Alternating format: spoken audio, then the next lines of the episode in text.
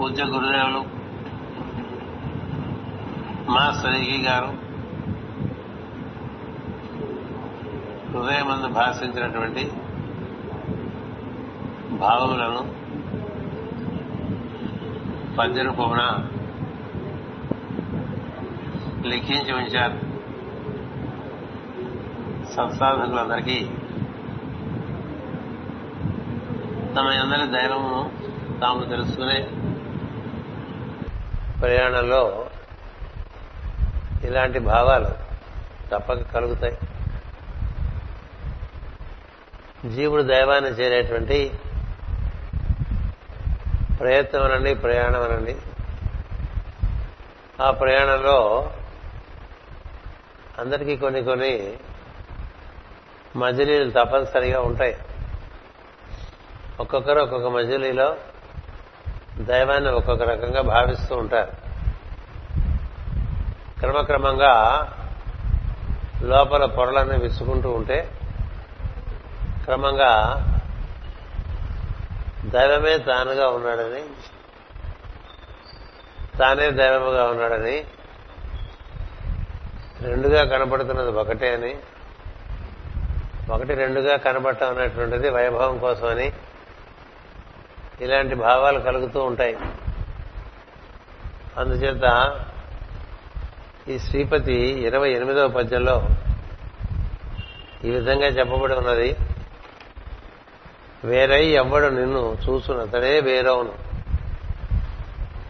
వేరై ఎవ్వడు నిన్ను చూసు అతడే వేరవును దూరం బగును ఎంత వేరుగా భావన చేస్తే అంత దూరంగా ఎంత దగ్గరగా భావం చేస్తే అంత దగ్గర.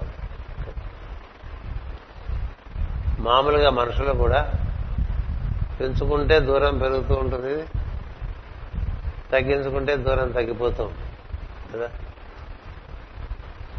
ఈశ్వరుడు మనలో ఒకే స్థానమందు స్థిరంగా ఉన్నా దానికి దూరం దగ్గర అవటం అనేటువంటిది జీవుని బట్టి ఉంటుంది కదా? ఇప్పుడు అలా చిత్రపటం ఉన్నది. అది అక్కడే ఉంటుంది. మనం దూరం అయితే మనకు దూరంగా కనిపిస్తుంది. మన దగ్గర అయితే దగ్గరగా కనిపిస్తుంది. తేడా పట్టడం లేదు మనలో. కదా? అలాగే మనకు కూడా మామూలుగా మన ప్రపంచంలో సంబంధ బాంధవ్యాల్లో కూడా దగ్గర అవటాలు దూరం అవటాలు ఉంటూ ఉంటాయి. ఎందుచేత? భావన చేతే. దగ్గరే నాకు ఎప్పుడు అనుకుంటే దగ్గరే కదా? దూరం అనుకుంటే దూరం. పైగా ఈశ్వరుడు మన ఎందు స్థిరముగా కదలక మెదలక అంతటా వ్యాప్తించి ఉన్నవాడు ఎక్కడికి పోతాడు? అందుకని దానికి దగ్గర దూరాలు లేవు. చాలా దూరంగా ఉన్నాడు అనుకుంటే దూరంగా అదిగో అల్లదిగో శ్రీహరివాసం అని పాడాడు అన్నమాచార్య అదిగో అల్లదిగో శ్రీహరివాసం. ఒకరోజు మా తమ్ముడు సురేంద్రనాథ్ నా దగ్గరికి వచ్చి అదిగో అల్లదిగో అని పాడాడు అన్నయ్య. ఇదిగో ఇల్లదిగో అని చెప్పి చూపించబోయాడుగా చూపించచ్చు కదా అంటే అవి కూడా పాడాడు. అల్లదిగో అదిగో అల్లదిగో అన్నవాడు లోపల చూసే విషయాలు కూడా చెప్పాడు అన్నమయ్య కానీ మనకందరికీ దేవుడు చాలా దూరంగా ఎక్కడో ఉన్నాడు అనుకుంటాం కాబట్టి ఆ పద్యం మనకి బాగా ప్రాచుర్యంలోకి వచ్చింది తప్ప లోపల ఈశ్వరుడు అందరికైనా దగ్గర కదా. అందుచేత ఈ దగ్గర దూరాలు అనేటువంటివి జీవుడు ఏర్పరచుకునేవే. ఇతర జీవులతోనూ అలాగే ఏర్పరచుకుంటూ ఉంటాడు దైవంతోనూ అలా ఏర్పరచుకుంటాడు. అందుకని వేరే అంటే వేర్పాటు భావన ఉన్నప్పుడు అతనే నేను అన్న భావన లోపల మనకి సోహం సోహం సోహం అని చెప్తూ ఉంటే మనము మనం వేరు మనం వేరు మనం వేరు అనుకుంటే వేరే అంతా నేనే అంటుంటే మళ్ళీ నేను వేరంటే ఎట్లా? కదా? ఇప్పుడు బృందావనం ఉందనుకోండి అందరూ వేరువేరుగా ఉంటే బృందావనం ఉండేది కాదు. కదా? అందరూ ఒకచోట చేసి ఒకే రకంగా వాళ్ళందరూ కార్యక్రమాలు చేస్తూ తమ తరతమ భేదాలు మర్చిపోవటం వల్ల బృందావనం ఏర్పడింది తప్ప ఎవరికి వారుగా ఉంటే మనం విశాఖపట్నంలో మనం అంతా ఉన్నట్లుగా ఉంటుంది కదా? చేపట్టిన ఊరికే మనం ఇక్కడ చెప్పుకుంటాం కాబట్టి చెప్పాం. అన్ని చోట్ల మామూలుగా అంతేగా. వేర్పాటు భావం ఎక్కువ కదా. కలిసి ఉండే భావం తక్కువ కదా. అంచేది భగవంతుడు కూర్చుని కూడా అలాగే భావం చేస్తాం. ఎందుకంటే మళ్ళీ వేర్పాటు భావం ఎక్కువ. కలుద్దాం అన్న భావం తక్కువ. అందుకని ఈ కలయికకి దూరం అయినప్పుడు వేరై ఎవ్వడు నిన్ను చూడ అతడే వేరవను దూరం బగును బాగుంది. లోపల వెంకటేశ్వరం చూసామనుకోండి దూరం లేదు దగ్గర లేదు. లోపల విష్ణుమూర్తిని చూడమనిగా ఈ పద్యాలన్నీ? మనం చదివే పద్యాలన్నీ అలాగే ఉంటాయి. అంతా లోపలే ఉన్నాయి. సో లోపల ఉన్నవాడిని నువ్వు దగ్గరగా వెళ్తే దగ్గరగా ఉంటాడు నువ్వు దగ్గర దూరం చేసుకుంటే దూరం అయిపోతాడు. నీ ఒంట్లోంచి బయటికి పంపించేసి గోడ కించావనుకో గోడ మీదే ఉంటాడు. నీ భావమే కదా. దేవుడు గోడ మీద ఉండటమా? మన హృదయంలో ఉండటమా? మన మస్తిష్కంలో ఉండటం అనేటువంటిది మన భావం బట్టి మనకి ఒక్కొక్క రోజు ఒక్కొక్క రకంగా ఉంటుంది భావం. కానీ అది ఎప్పుడు లోపల బయట అంతా వ్యాప్తి చెంది ఉన్నవాడు దూరం ఏముంది దగ్గరే ఉంది. అందుచేత ఎవరు వేరై ఎవ్వడు నిన్ను చూడ అతడే వేరవు వేరవును దూరంబగున్. నీ రమ్యార్థ కటాక్ష సంపదలకు నిన్నెవ్వడు ఆత్మ ఆత్మస్వం అంచు అంటే స్వయమాత్మ అనే భావన ఆరాధించను వాడే మెల్లన దాయం కలుగు నిన్ను. లోపల చూస్తున్న కొద్దీ దగ్గర అవుతూ ఉంటాడు. బయట చూస్తున్న కొద్దీ దూరం అవుతూ ఉంటాడు. దగ్గరలు దూరాలన్నవి మాకేగాక తమయందు గలుగునే శ్రీపతి అని. నీకెవరు దగ్గర కాదు ఎవరు దూరం కాదు. ఎందుకని? అందరూ ఆయనలోనే ఉన్నారు. అందులోనూ ఆయన ఉన్నాడు. కాబట్టి వీడి దగ్గర వాడి దూరం అనేటువంటిది ఎవరి బట్టి ఉంటుంది? దైవం బట్టి ఉంటుంది. కదా? కాదు. జీవుడు బట్టి ఉంటుంది. అందుకని దేవుడు దూరం అయిపోయాడు అనుకోకూడదు. మనం దేవుడికి దూరం అయిపోయాం. కదా? దేవుడు దగ్గర అవ్వాలంటే ఏం చేయాలి? ఇదిగో ఇట్లా భాగవతం పద్యాలు చదువుకోవాలి. అయితే ఇలా శ్రీపతి పద్యాలు చదువుకోవాలి. లోపల చూసే ప్రయత్నం చేయాలి. మంత్రం కూడా లోపలే చేసుకోమంటారు కదా. మంత్రం ఎవరికి పెదవులాడిస్తూ బయట చేయడానికి కాదు. మంత్రం చేస్తున్నట్టు బయటవాడికి తెలియకూడదు. నోరు మూసుకుని నాలుక పై అంగడికి ఆన్ చేసి దంతాల వెనక భాగంలో మనసుతో చేసేది మంత్రం. మననాత్ ఇది త్రాయతే మంత్ర మననాత్ ఇది త్రాయతే మంత్ర. అందుకని నాలుగు కదపవు పెదవులు కదపవు. మంత్రం ఎవరు చేయాలి ఇంకా? మనసు మనసు ఎవరి గురించి మంత్రం చేస్తున్నాడు ఆ లోపల మంత్రదేవత లోపలే ఉన్నట్టు భావం చేసుకుని వాడిని చూస్తూ వాడు వెలుగున్నా మన మొహాన పడుతుందేమో చూసుకుంటూ ఉంటాడు. మనకు అదృష్టం ఉందేమో చూసుకుని రామ్ అనే మంత్రం చేశారు. లేకపోతే ఇంకేదో మంత్రాలు చాలా మంత్రాలు ఉన్నాయి కదా నారాయణ మంత్రం ఉంది నమ శివాయ మంత్రం నిన్నంతా మంత్రాలని చెప్పుకున్నాం సరదాగా అంచేత ఈ చేసేది లోపల చేస్తే నీకు వాడు ఎంత దగ్గరగా ఉన్నాడో తెలుస్తుంది. నీ ఊపిరిగానే వాడున్నాడు. అంతకన్నా దగ్గరే ఉంది. నీ తెలివిగానే వాడున్నాడు. నువ్వుగానే వాడున్నాడు. నువ్వు లేవు. నువ్వు ఉన్నావు అనుకుంటున్నావు కాబట్టి వేరుగా నువ్వు భావిస్తున్నావు కాబట్టి ఫోన్లే వేరుగా ఉన్నప్పటికీ దగ్గరగా కూర్చో. అది గడప దగ్గర కూర్చోవడం దేవుని గడప దగ్గర కూర్చోవడం ఉందే చాలా తాపత్రపడుతుంటాం కదా. తిరుపతిలో ఆ వెంకటేశ్వర స్వామి ఆ గుమ్మం దగ్గర నిలబడాలని కదా. ఆ లోపల ఉన్నవాడు గుమ్మం అటుపక్క లోపల ఉంటాడే. వాడు లోపలే ఉండడు ఎక్కడో ఉంటాడు. ఎందుకంటే వాడికి రొటీన్. దైవంతో కూడి ఉండేవాడు గుమ్మం దాటి లోపలికి వెళ్ళాలని తప్పని చెందుతాడు కదా. అలాగే నీ లోపల ఉండేటువంటి దైవాన్ని నువ్వు చేరాలంటే గుమ్మాలు ఉన్నాయి. ఆ గుమ్మాలనే ఆవరణాలు అంటూ ఉంటాం. ఒక్కొక్క ఆవరణ దాటుకుంటూ లోపలికి వెళ్ళిపోతూ ఉంటే క్రమంగా ఓహో అతడే మనగా ఉన్న మనంగా ఉన్నాడు మనం లేవని తెలుస్తుంది అందువల్ల ఈ దూరాలన్నవి మాకేగాక తమయందు కలుగునే శ్రీపతి అని. ఇది ఒకటి గుర్తుండే చాలు. దైవం మనకు దూరం అయిపోయాడని బాధపడతారు మనం దైవానికి దూరం అయిపోయాం అద్దంలో ఒకటి కనిపిస్తుందండి. మనం అద్దంలో మనం చూసుకుంటున్నాం. దూరంగా నిలబడి చూపిస్తూ చూస్తే డబల్ డిస్టెన్స్ కనిపిస్తుంది. దగ్గరికి వచ్చేస్తే అది దగ్గరికి వచ్చేస్తుంది కదా. దేని బట్టి? అర్థం బట్టి కాదు కదా నీ బట్టి అది అక్కడే ఉంది. అందుకని నేను ఇక్కడే ఉన్నారా ఎప్పుడు?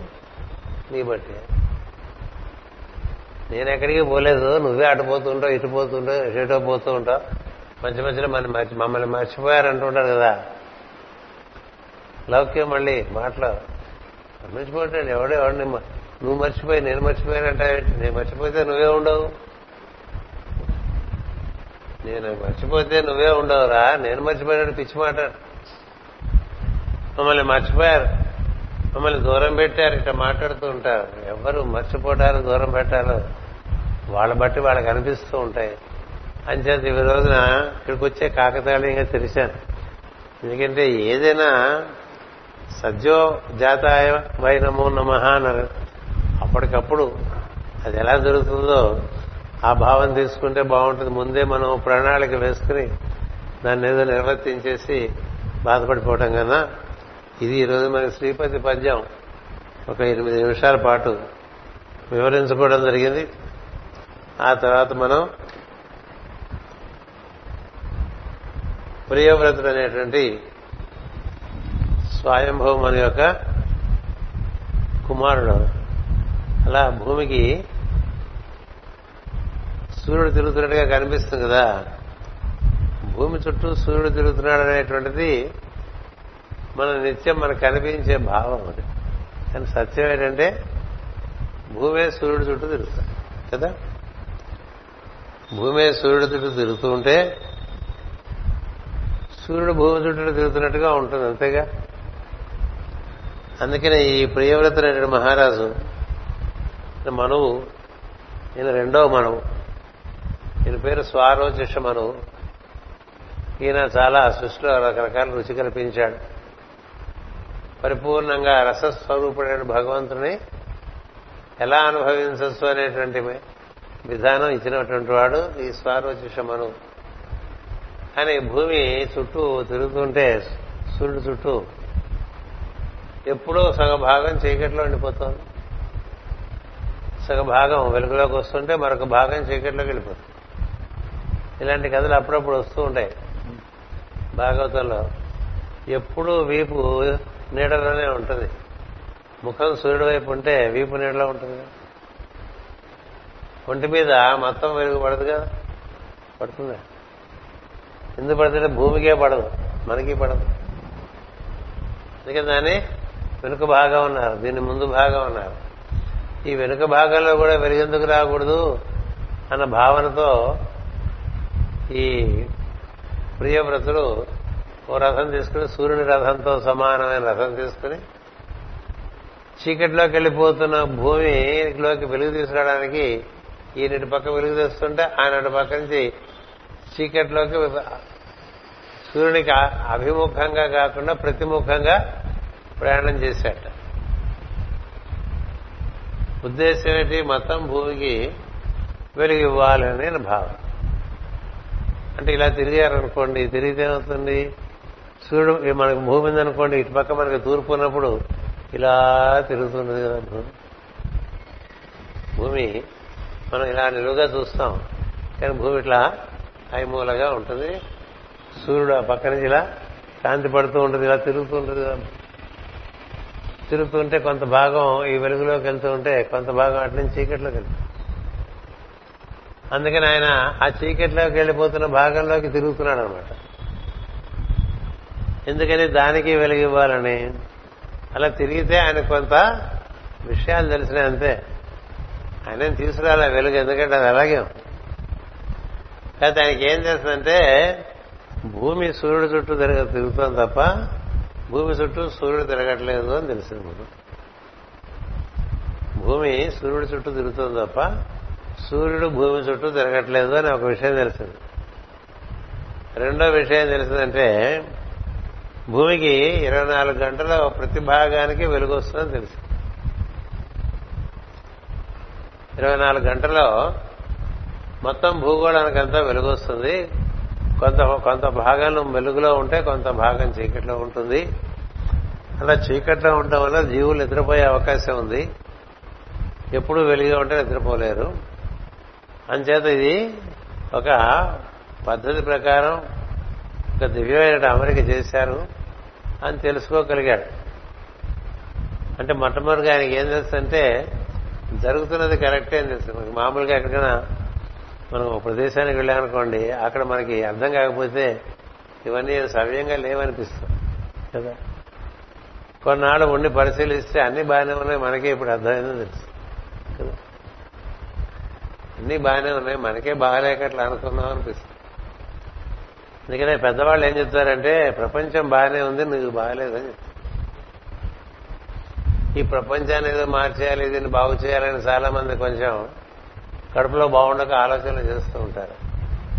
ఇలా ఉంటే బాగుంటుంది కదా అలా ఉంటే బాగుంటుంది కదా వాడు అలా చేస్తే బాగుంటుంది కదా వీడు ఇలా చేస్తే బాగుంటుంది కదా కదా? ఐక్యరాజ్య సమితి ఎలా ఉంటే బాగుంటుంది? అగ్రరాజ్యాలు ఇలా ఉంటే బాగుంటుంది? వర్ధమాన దేశాలు ఇట్లా ఉంటే బాగుంటుంది? కేంద్రం ఎలా ఉంటే మన రాష్ట్రం ఇలా ఉంది ఇలా భావన చేస్తారు కదా? నువ్వేం చేయలేవు కదా భూమి ఈ సూర్యుడు చుట్టూ తిరగటం ఎందుకు? తన దారి తను పోవచ్చు కదా. ఇట్లా భావాలు వచ్చినాడు నువ్వేం చేయలేవు కదా అది. అందుకని ఏం చెప్పారంటే జరుగుతున్నదంతా దైవమే అర్థం చేసుకోమని చెప్పారు. జరుగుతున్నదంతా దైవమే. నీ పక్కనే ఉంటాడు నువ్వు చెప్పిన మాట రెండు కదా? ఎక్కడో దూరంగా ఉంటారు వాళ్ళు వింటూ ఉంటారు దగ్గరుండే వాళ్ళు వినరు. ఉండవు. అందరికీ ఉంటాయి ఆ సమస్యలు. ఊరంతా మాట వింటే ఇంటే ఆవిడ మాట వింటారు కదా?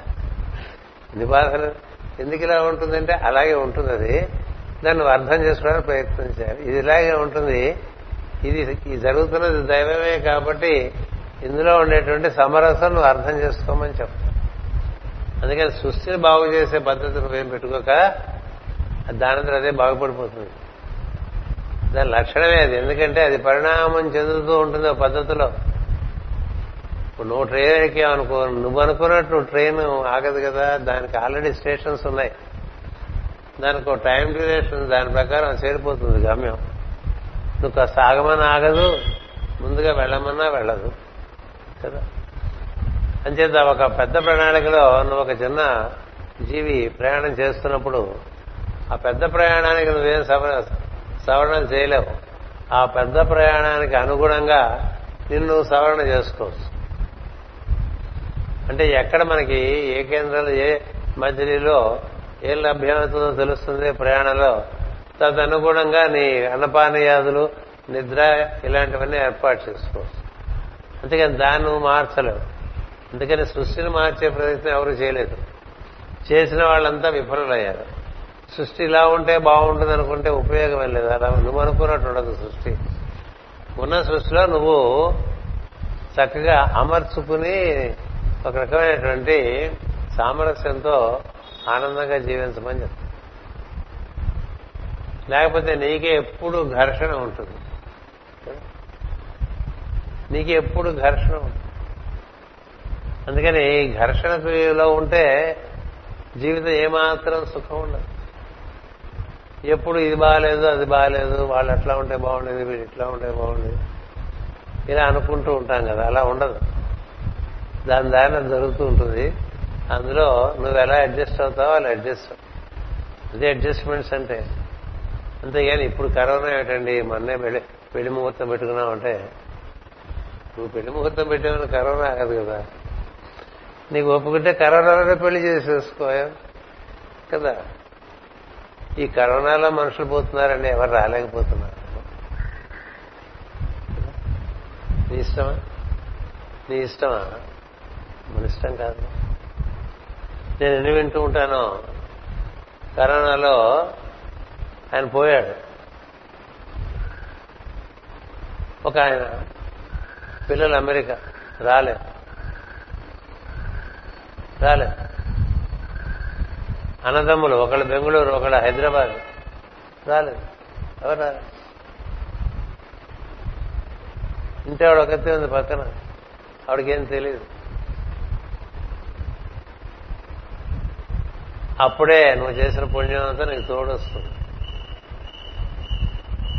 ఏం జరుగుతుంది? అక్కడున్న వాళ్ళని మేము చూసుకుంటాలేండమ్మా అని వాళ్ళే అన్ని ఏర్పాట్లు చేసేసి ఇక్కడ మన మతం దాటించేసి చక్కగా బ్రాహ్మణులు కూడా వాళ్ళే ఏర్పాటు చేసి దానికి ఒక సిస్టమ్ ఏర్పడిపోయింది అప్పుడే. ఇలా దహన సంస్కారాలకి ఎవరు రాలేని సందర్భంలో వాళ్ళకి ఏర్పాట్లు చేయడానికి కొంతమంది టీం తయారు చేశాడు వాసుదేవుడు. వాళ్ళంతా అన్ని సవ్యంగా నిర్వర్తించేశారు. ఆ బ్రాహ్మణులు వచ్చారమ్మా ఇవి రేట్లు. మీకు ఈ విధంగా ఇవన్నీ చేసి పెడతాం. మీరు సమ్మతిస్తే మీ ఇంట్లోనే చేస్తాం లేదు చేసేసేమంటే చేసేసి మీకు ప్రసాదం పంపిస్తాం అన్నారు మరి ఎవరు చేశారండి ఈ అమెరికా అంతా ఈ అమెరికా అంతా ఎవరు చేశారు అమెరికా కాదు అమెరికా. ఈ అమెరికా ఎవరు చేశారు? ఎవడో అక్కడ పడిపోయాడండి రోడ్డు మీద. స్కూటర్ మీద పడిపోయాడు దేని మీద పడిపోయాడు. పడిపోయాడు వాడి స్పృహ పోయింది. ఎవడున్నాడు అప్పుడు అక్కడ? ఎవడు రక్షకుడు? వాడు చేసుకున్నటువంటి పుణ్యం బట్టి ఆ టైంలో అక్కడ కొంతమంది గ్యాదర్ అయిపోయి వాడిని తీసుకెళ్ళి హాస్పిటల్లో చేర్చేసి వాడికి ప్రథమ చికిత్స చేసేసి వాడిని స్థిరంగా హాస్పిటల్ ఏర్పాటు చేసి ఆ తర్వాత వాడు మొబైల్ ఫోన్ తీసుకుని వాళ్ళ వాళ్ళకి ఫోన్ చేసి మీ ఇలా నివారణ అనుకుంటే ఎవరో మాకు తెలియదు ఇలా తీసుకొచ్చి చేర్చాం మీరు వచ్చి చూసుకోండి అని అదే వాసుదేవుడు అంటే నీకు నువ్వు చేసినటువంటి సత్కర్మలు ఉంటాయే అవన్నీ వాసుదేవుడు రూపంలో నేను వచ్చి రక్షిస్తూ ఉంటాయి. అందుకని మన్నెవరు రక్షిస్తారు అనేటువంటి భావన ప్రార్థన చేసేవాడికి ఉండదు వాడు రక్షిస్తాడనే కదా అనుకుంటా. ఎవరూ రక్షించకుండా వెళ్ళిపోయారట అనుకోండి అది వేరే సంగతి. అలా కూడా ఉంటాయి. కదా? ఇప్పుడు మూడు రోజులు అలాగే ఉండిపోయి అక్కడ అంటే ఊరు ఊరికి ఊరికి మధ్య పడిపోయాడు అనుకోండి వాడు ఎవడు తెలియదు ఎవరు పట్టించుకోరు అలా ఉండిపోతాడు తర్వాత పోలీసులు చూస్తారు. తీసుకొచ్చి మార్చిడీలో పెడతారు. ఏదో వాళ్ళ ప్రయత్నం వాళ్ళు చేస్తారు. ఈ లోపల అయినా వాళ్ళు వెతుక్కుంటూ ఉంటారు. అంటే ఇలా విషాద కాదని చెప్తున్నాను అనుకోపోకండి. కారణం ఏంటంటే చాలా విషయాలు మన చేతుల్లో లేవని తెలుసుకోవాలి. మన చేతుల్లో లేని విషయాల కోసం మనం బాగా ప్లాన్ చేస్తున్నాం అనుకోండి. మన చేతుల్లో కొన్ని ఉన్నాయి. అవి ప్లాన్ చేసుకో. చెయ్యి ఆడుతుంటే దాంతో దానం చేసుకోవచ్చు. చెయ్యి ఆడటమే పెరుకోవచ్చు అంత లిమిటెడ్ మంది ఇనే ఇనే in a larger system we have a little freedom ఆ లిటిల్ ఫ్రీడమ్లో నువ్వు బతికే బతికే. నువ్వు ఓడ ఇటు నుంచి మా అండమాన పోతుందండి అండమాన పోతున్న ఓడలో నువ్వు వెనక్కి వచ్చేద్దాం అనుకో అనుకో మనకి తూర్పులో మనం భారతదేశం వచ్చేద్దాం అనుకుంటే పడమరగా వచ్చేయాలి కదా. ఓడలో పడమరగా ఎంత దూరం వస్తా? ఈ చివరికి వస్తావు. అంతేగా అంతకన్నా రాలేవుగా. పడమరగా వెళ్తే ఇండియా వచ్చేయలేవుగా? అంటే మెయిన్ ల్యాండ్కి రాలేవుగా? అంచేత మతం ప్రయాణంలో నీకు కొంత లిమిటెడ్ ఫ్రీడమ్ ఉంది. అందులో నువ్వు నీకుండే పులిబుద్ధితో ఆలోచించుకుని ఎవడు చేసుకో? చేసుకో. పెద్ద పెద్ద విషయాలు నువ్వు చేయగలిగింది ఏం లేదు. అది భగవదేచ్ఛ దాని ప్రకారం నడుస్తుంది. అందుకని ఈయనకి ఇది భూమికి మొత్తం అంతా నేను వెలుగుదేస్తానని బయలుదేరాడు. అట్లా ఎప్పటికీ ఉంటారు మనుషులు. భూమి మీద అలా ప్రయత్నించిన వాళ్ళే సగం దూరంలో ఇది బాగానే ఉంది మనం ఊరికే పొరపాటు పడ్డాం అనుకుంటారు. ఇది బాగానే ఉంది మనం ఊరికే కంగారు పడ్డాం కొన్నాళ్ళ పాటు ఇప్పుడు ఏం అక్కర్లేదు హాయిగా మనం కూడా లెటర్స్ జాయిన్ ది జర్నీ అనుకుంటాడు అయిపోతుంది. అలాగా ఈయన కొంత దూరం వెళ్ళేసరికి చాలా విషయాలు తెలిసినాయి. అంతకుముందు ప్రియవ్రతుడికి తెలియని విషయాలు చాలా తెలిసినాయి ప్రియవ్రతుడికి. ఒకటేం తెలిసిందంటే ఈ భూమి ఇరవై నాలుగు గంటల్లో ఒకనాడు అన్నాడు. ఒకనాడు అంటే ఒక రోజు ఒక రోజు అంటే ఇరవై నాలుగు గంటలు మొత్తం అంతా అది వెలుగు పొందుతోంది. కొంత భాగం చీకట్లో ఉండటం కొంత భాగం వెలుగులో ఉండటం అంటే సమంజసమే అని తెలుసు. ఎందుకనే చీకటి లేకపోతే విత్తనాలు మరో ఎప్పుడు వెలుగుంటే విత్తనాలు మరో చంద్రుడు రావాలి. చంద్రుడి వల్ల విత్తనాలు మనిషి మొలకలై పంట భూములు ఇవన్నీ ఈ భూమి రసవత్తరంగా చేసేటువంటిది చంద్రుడే. మనం కూడా పెరగడానికి చంద్రుడే కారణం. అంచేత కొంతకాలం తిరిగే చీకట్లో ఉండాలి కొంతకాలం వెలుగులో ఉండాలి. అది అర్థమైంది. అంతేకాదు భూమి తన అనుకున్న దానికన్నా చాలా పెద్దదిగా ఉన్నదని తెలుసు.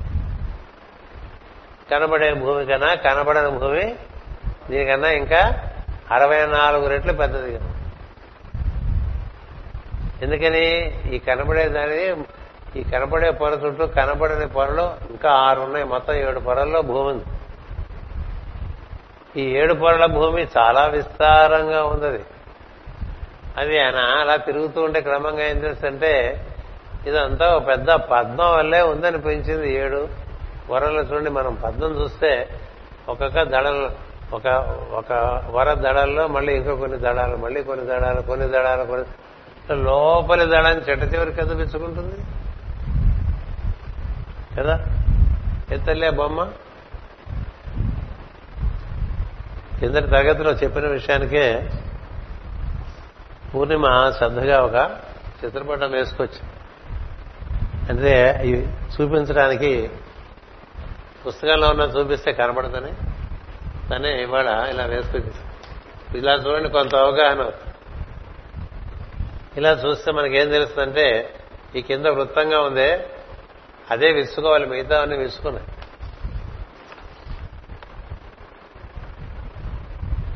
అందుకనే భూమి పద్మం అంటారు. అలా విసుకున్న పద్మంలో మనకు కనిపించే భూమి కొంతే. ఎక్కడి నుంచి ఎక్కడికి ఉందండి భూమి? ఉత్తర ధ్రువం దిగువ నుంచి.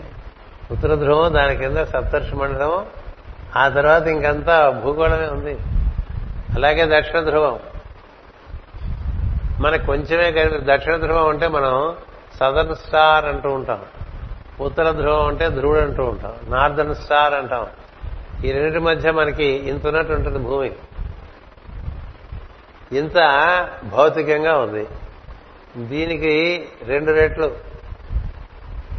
ఇంకొక పొర ఉంది. దానికి రెండు రెట్లు. ఇంకొక పరు ఉంది. దానికి రెండు రెట్లు. ఇంకో పొర ఉంది. దానికి రెండు రెట్లు. ఇంకో పొర ఉంది. దానికి అట్లా ఆరు పొరల్లో ఇంతకన్నా అరవై నాలుగు రెట్లు అని చెప్పా కింద సార్. ఎందుకంటే ఒకటి రెండో పరికి రెండు కదా? రెండో పరికి రెండు. మూడో పరికి నాలుగు. నాలుగో పొరకి పదహారు నాలుగు ఎనిమిది. ఐదో పొరకి పదహారు ఆరో పొరకి ముప్పై రెండు ఏడో పొరకి అరవై నాలుగు అందుకని అరవై నాలుగు రెట్లు ఎక్కువ ఉంది మనకు కనిపిస్తున్న భూమి కన్నా అసలు భూమి. ఆ చిట్ట చివరి పొర అయితే ఏదైతే ఉంటుందో అంటే ఉత్తర ధ్రువానికి బాగా దగ్గరగా అప్పటికి ఉత్తర ధ్రువాన్ని అది ముట్టుకోలేదు ఎందుకంటే ఆ ఉత్తర ధ్రువం ఉత్తర మనం ధ్రువోపాఖ్యానం ఇప్పుడు చదువుకున్నాం. అదేమిటి? ఇంకా పైన ఉంటుంది దానికన్నా కింద సప్తర్షి మండలం ఉంటుంది. అంత అంత అనుగ్రహించాడని రాసుకున్నాం అప్పుడు చదువుకున్నాం. ధ్రువుడు గురించి చెప్పినప్పుడు భగవంతుడు ధ్రువుడిని ఎంతగా అనుగ్రహించాడంటే ఈ ఈ మొత్తం ఈ పొలన్నీ దాటి తన పాద పద్మములకు దగ్గరగా ఉంచుకున్నాడండి ధ్రువుణ్ణి. అక్కడ ఉంటాయి దేవుని యొక్క పాద పద్మాలు.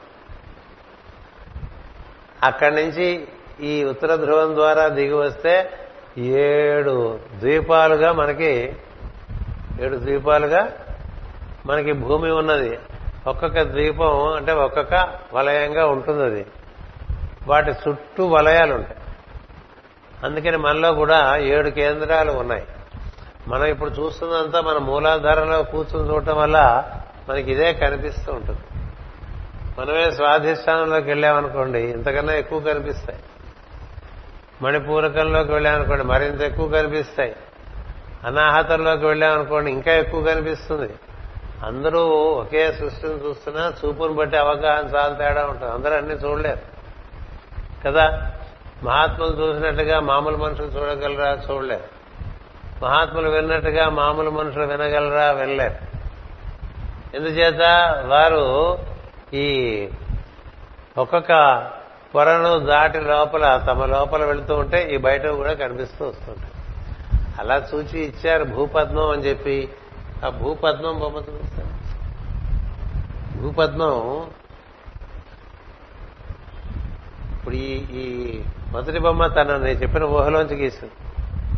ఈ రెండో బొమ్మ భాగవతం పుస్తకంలో ఉన్నది ఇక్కడి చూపిస్తే కనపడదని అలా వేయించడం తనే వేస్తే నేను చెప్పలా వేయమని అది అమ్మాయి స్ఫూర్తి.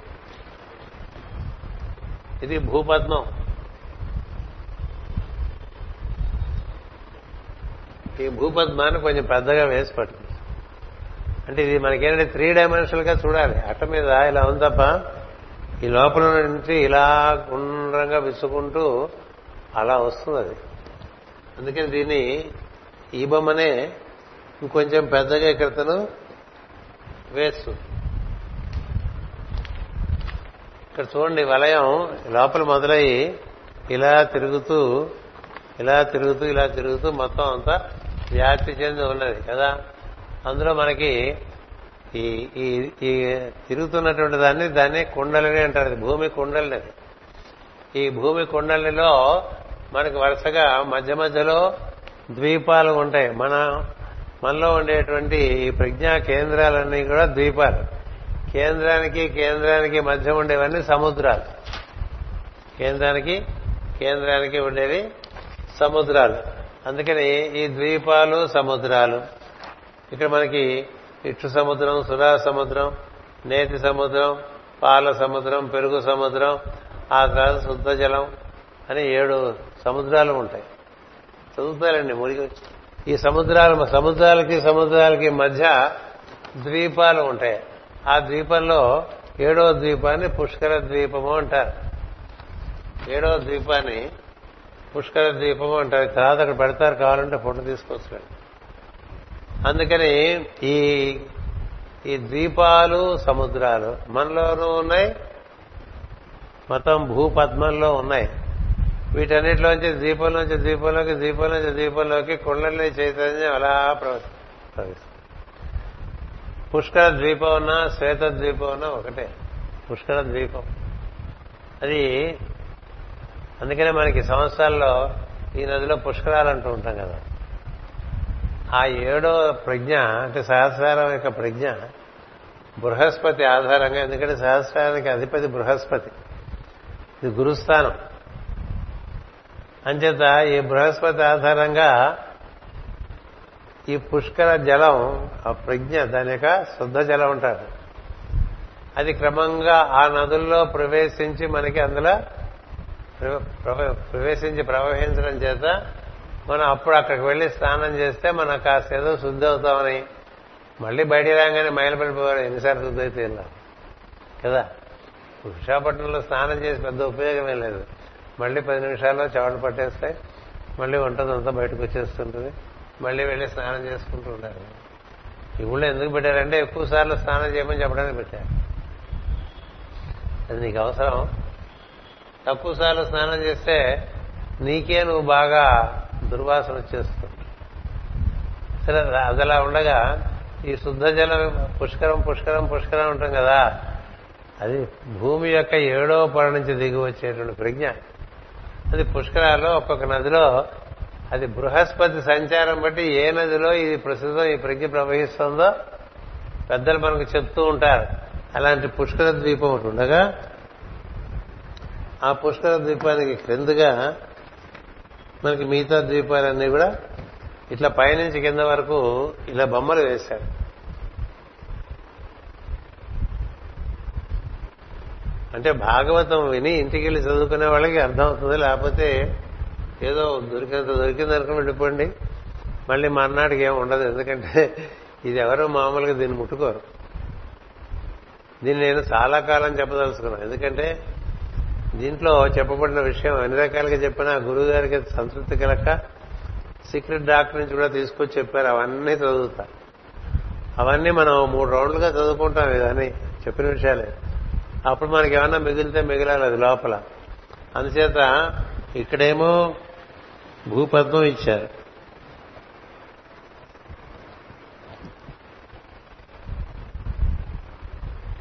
ఈ భూపద్మంలో ద్వీపాలు ఉన్నాయి సముద్రాలు ఉన్నాయి. ఇక్కడికి వచ్చేసరికి వీటి ఎందుండే కేంద్రాలు భూమికి ఏడు కేంద్రాలు ఉన్నాయి ఏడు ద్వీపాలు ఉన్నాయి. మనకి ఏడు కేంద్రాలు ద్వీపాలు. అటుపైన భూమి ఇలా ఉత్తర ధ్రువం దక్షిణ ధ్రువంగా ఆయమూలగా ఉంటే సూర్యుని కిరణాలకు దానికి తొంభై డిగ్రీల్లో. తొంభై డిగ్రీల్లో అందుకనే మన భూమి మీద నిలబడితే ఉత్తర ధ్రువంగా నిలబడంగా ఇలా నిలబడతాం. ఎప్పుడో గమనించారా? మనం నిట్టనిలుగానే నిలబడ్డా అనుకుంటాం కానీ ఉత్తర దక్షిణ ధ్రువాలతో పోలిస్తే మనం సూర్యుని పైపు ఉన్నాం కదా. అంటే భూగోళం మీరు చూస్తూనే ఉంటారుగా. భూగోళం అలా తిరుగుతుంటే భూమధ్య రేఖ ఉంటుంది. ఈ భూమధ్య రేఖ నుంచి సరిగ్గా తొంభై కోణాల్లో మనం నిలబడతాం. భూమించి కదా? అందుకని మనం తూర్పు వైపుకి పోతుంది ఈ యాక్సిస్ ఇలా ఉంటుంది.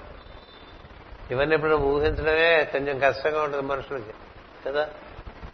అదే ఉత్తర ధ్రువంగా వెళ్తే భూమిని దాటి వెళ్ళచ్చు. ఉత్తర ధ్రువంగా వెళ్ళి అందుకని ఉత్తర పదంగా వెళ్ళిపోయారంటూ ఉంటారు. పాండవులు పాండవులు ఉత్తరాభిముఖంగా వెళ్ళిపోయారంటారు. శంకరాచార్యుల వారు ఉత్తరాభిముఖంగా వెళ్ళిపోయారంటారు. అంచేత ఈ ఉత్తరంగా వెళ్ళటం అంటే ఈ పుష్కర ద్వీపానికి చేరుకోవటం. ఈ పుష్కర ద్వీపం చేరుకుంటే ఈ భూమి పరిపూర్ణంగా మన దేవుని పాదాల దగ్గరికి చేరుకున్నట్టు. అందుకనే తిరుపతిలో కూడా ఏడు కొండలు పెట్టి ఏడో కొండ మీద స్వామిని పెట్టారు అంతేగా. ఇది సృష్టి ఎలా నిర్మాణం అయిందో అలా ఋషులు తెలిసి కొండలు ఏర్పాటు చేశారు.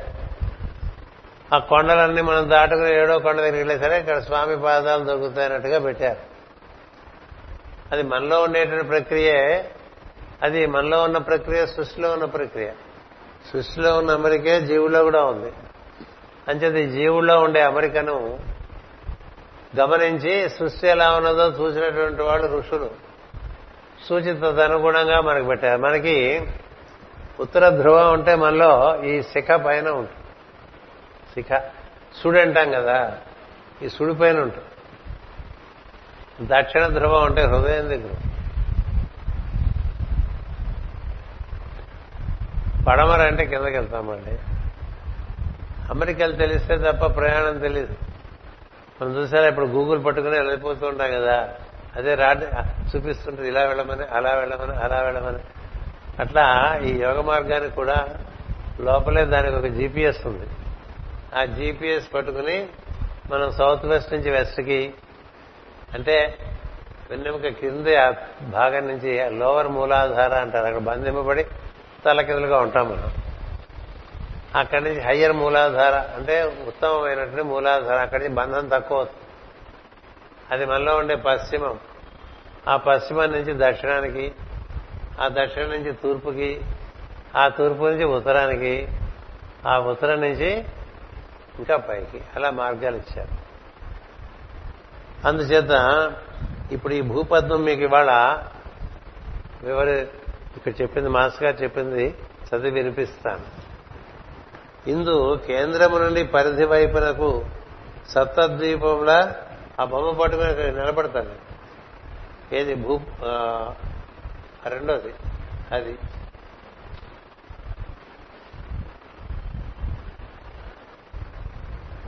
అంటే దాని గురించే చెప్తున్నా ఇప్పుడు.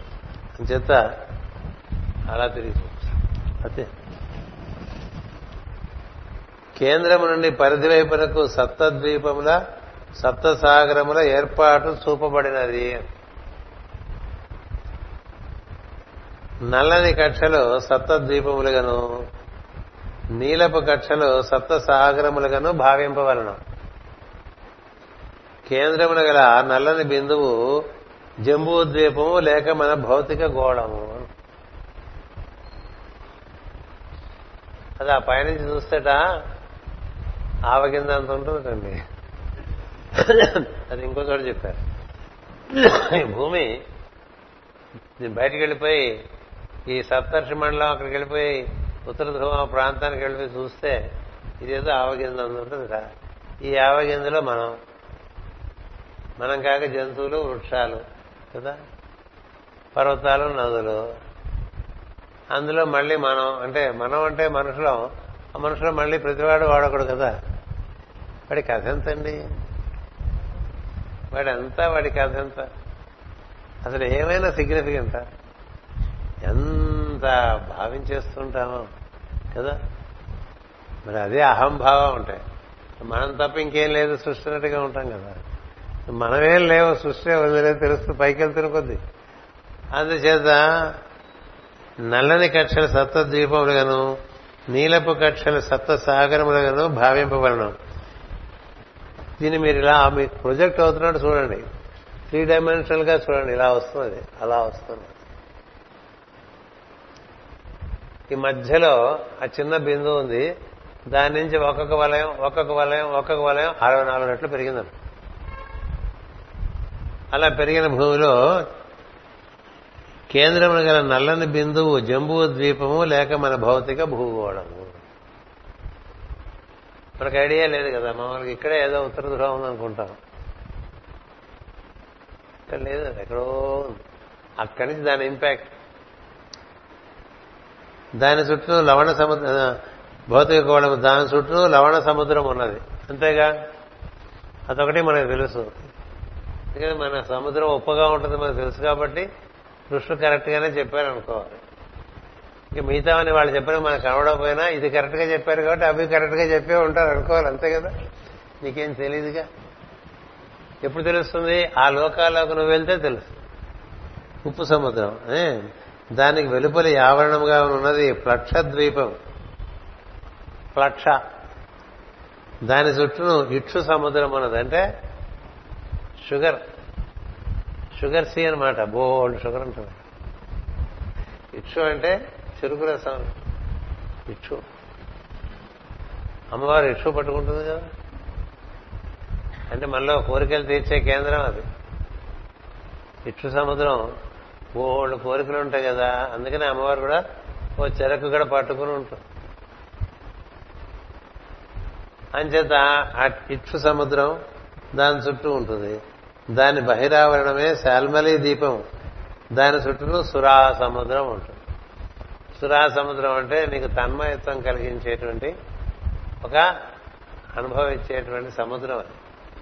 చూసారా మన కుంభమేళాకు వచ్చేవాడు బాగా భంగు గింగు. ఈ మధ్య మనకి టీవీలో కూడా బాగా వస్తుంది.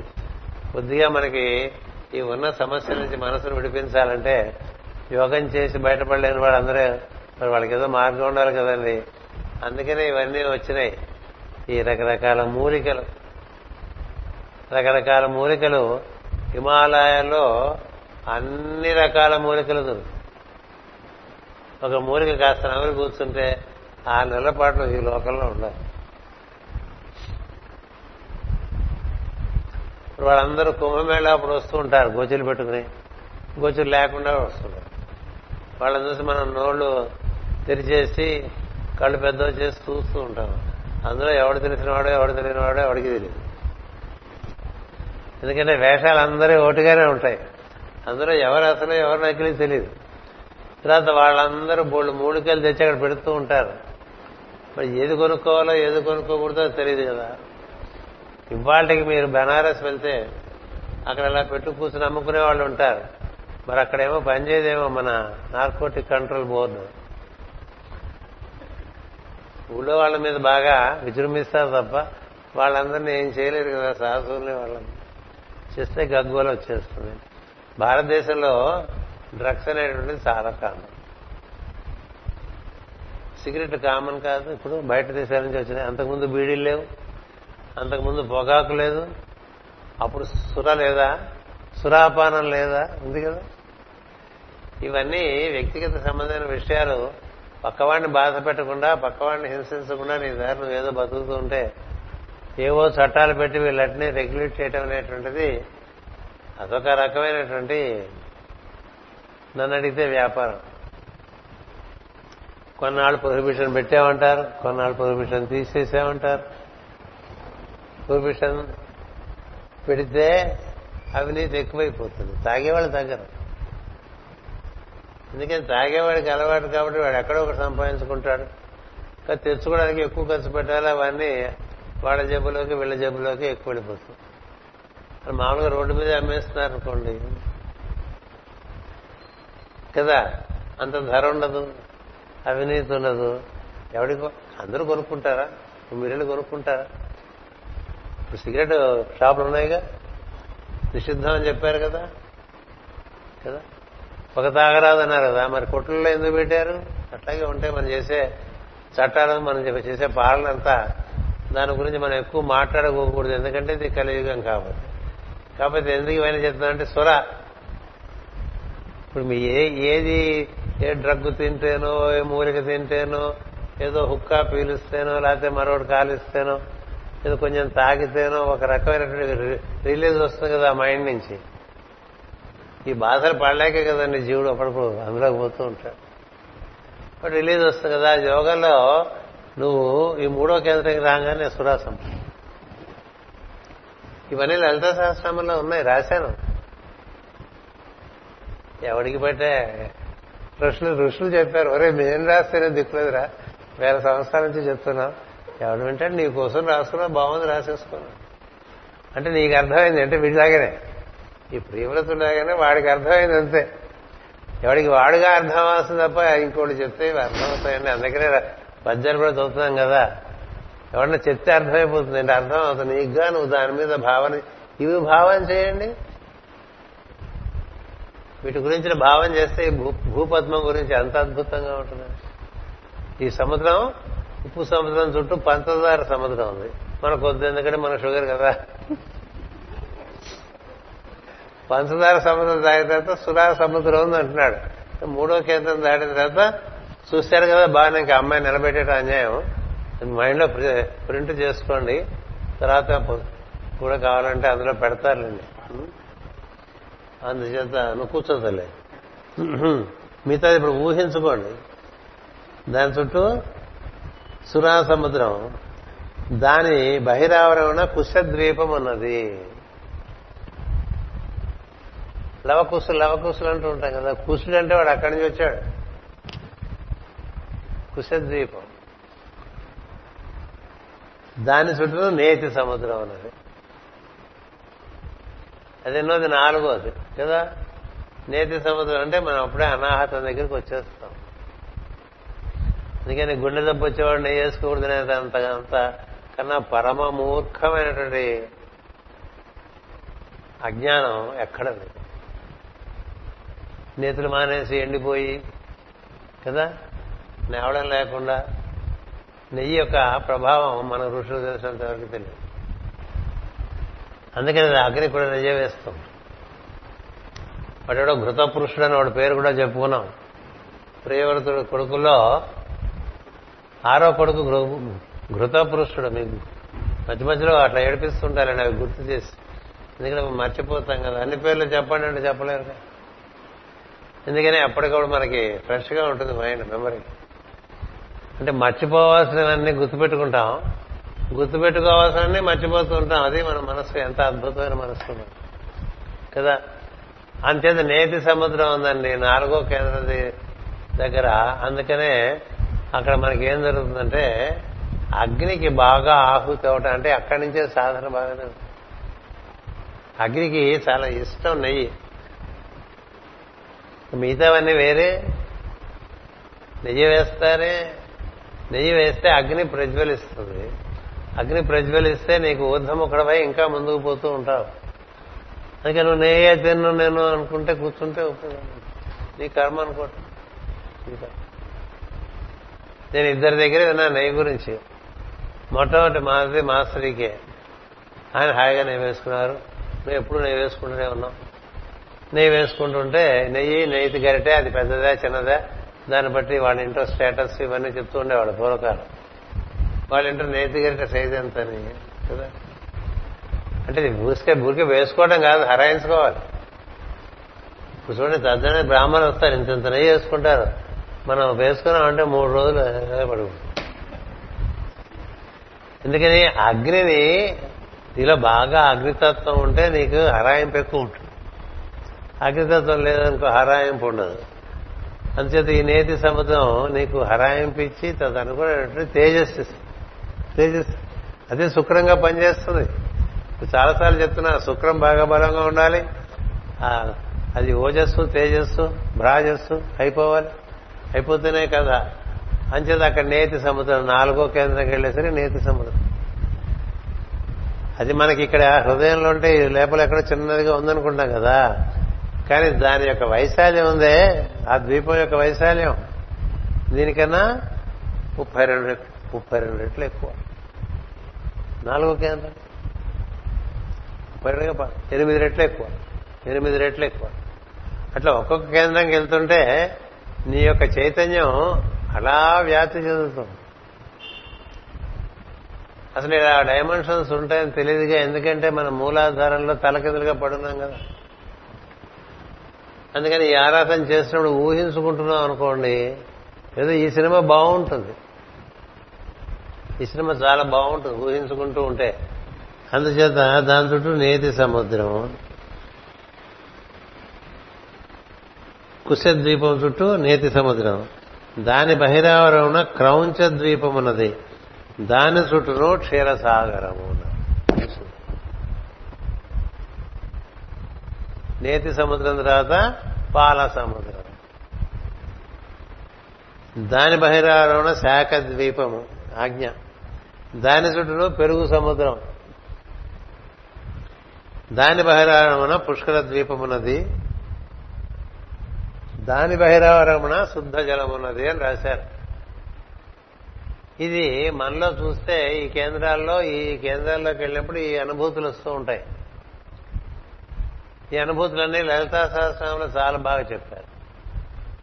మనం చూడండి ఎక్కడి నుంచి మొదలు పెడతారంటే వాళ్ళు విశుద్ధి చక్రలయ అని అక్కడి నుంచి విశుద్ధి నుంచి మూలాధారం వరకు తీసుకొచ్చి ఆ తర్వాత ఆజ్ఞకు పట్టుకెళ్ళి అక్కడి నుంచి సహస్రం గురించి చెప్తారు లలిత సహస్రామం ముందు మూడే చెప్తారు తర్వాత ఏడు చెప్తారు.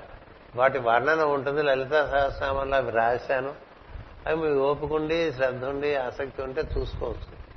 ఇవన్నీ ఏంటంటే మనలోని సముద్రాన్ని దర్శించడానికి మనకి తగ్గ ఎక్విప్మెంట్ ఉంది. ఈ భూమిలో ఉండేటువంటి ఏడు సముద్రాలు ఏడు ద్వీపాలు మనలో ఉండేటువంటి ఏడు లోకాలు ఆ ఏడు లోకాల సంబంధించిన కేంద్రాలు. అవి మనం దర్శనం చేసుకోవచ్చు. ఇలా చేస్తుంటే ఏమవుతుందంటే ఈ భూమి దగ్గర ఉండేటువంటి కుండలని చైతన్యం అలా క్రమంగా చుట్టలు విప్పుకుంటూ విప్పుకుంటూ విప్పుకుంటూ విప్పుకుంటూ చాలా అనంతంగా విప్పుకుంటుంది. ఎంతలాగా విప్పుకుంటుందంటే అది ఇంకో బొమ్మ వేశారు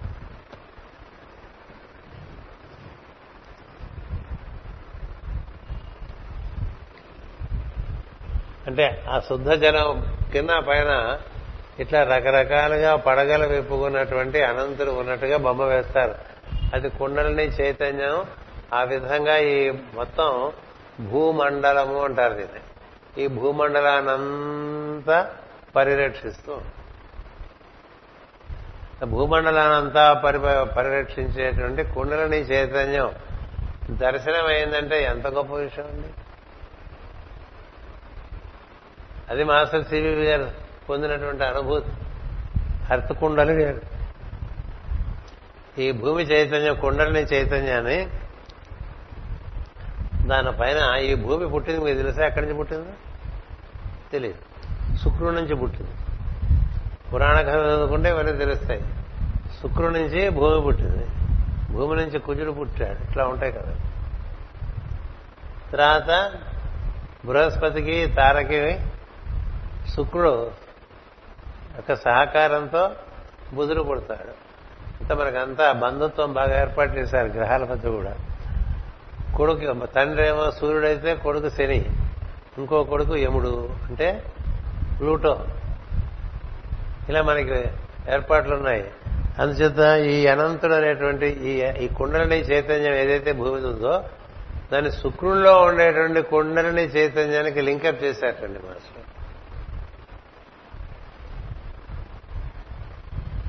మన గోల మనకి ఎంత అంటే మన ఆయన ఏం చేశాడో మనకు అక్కర్లే.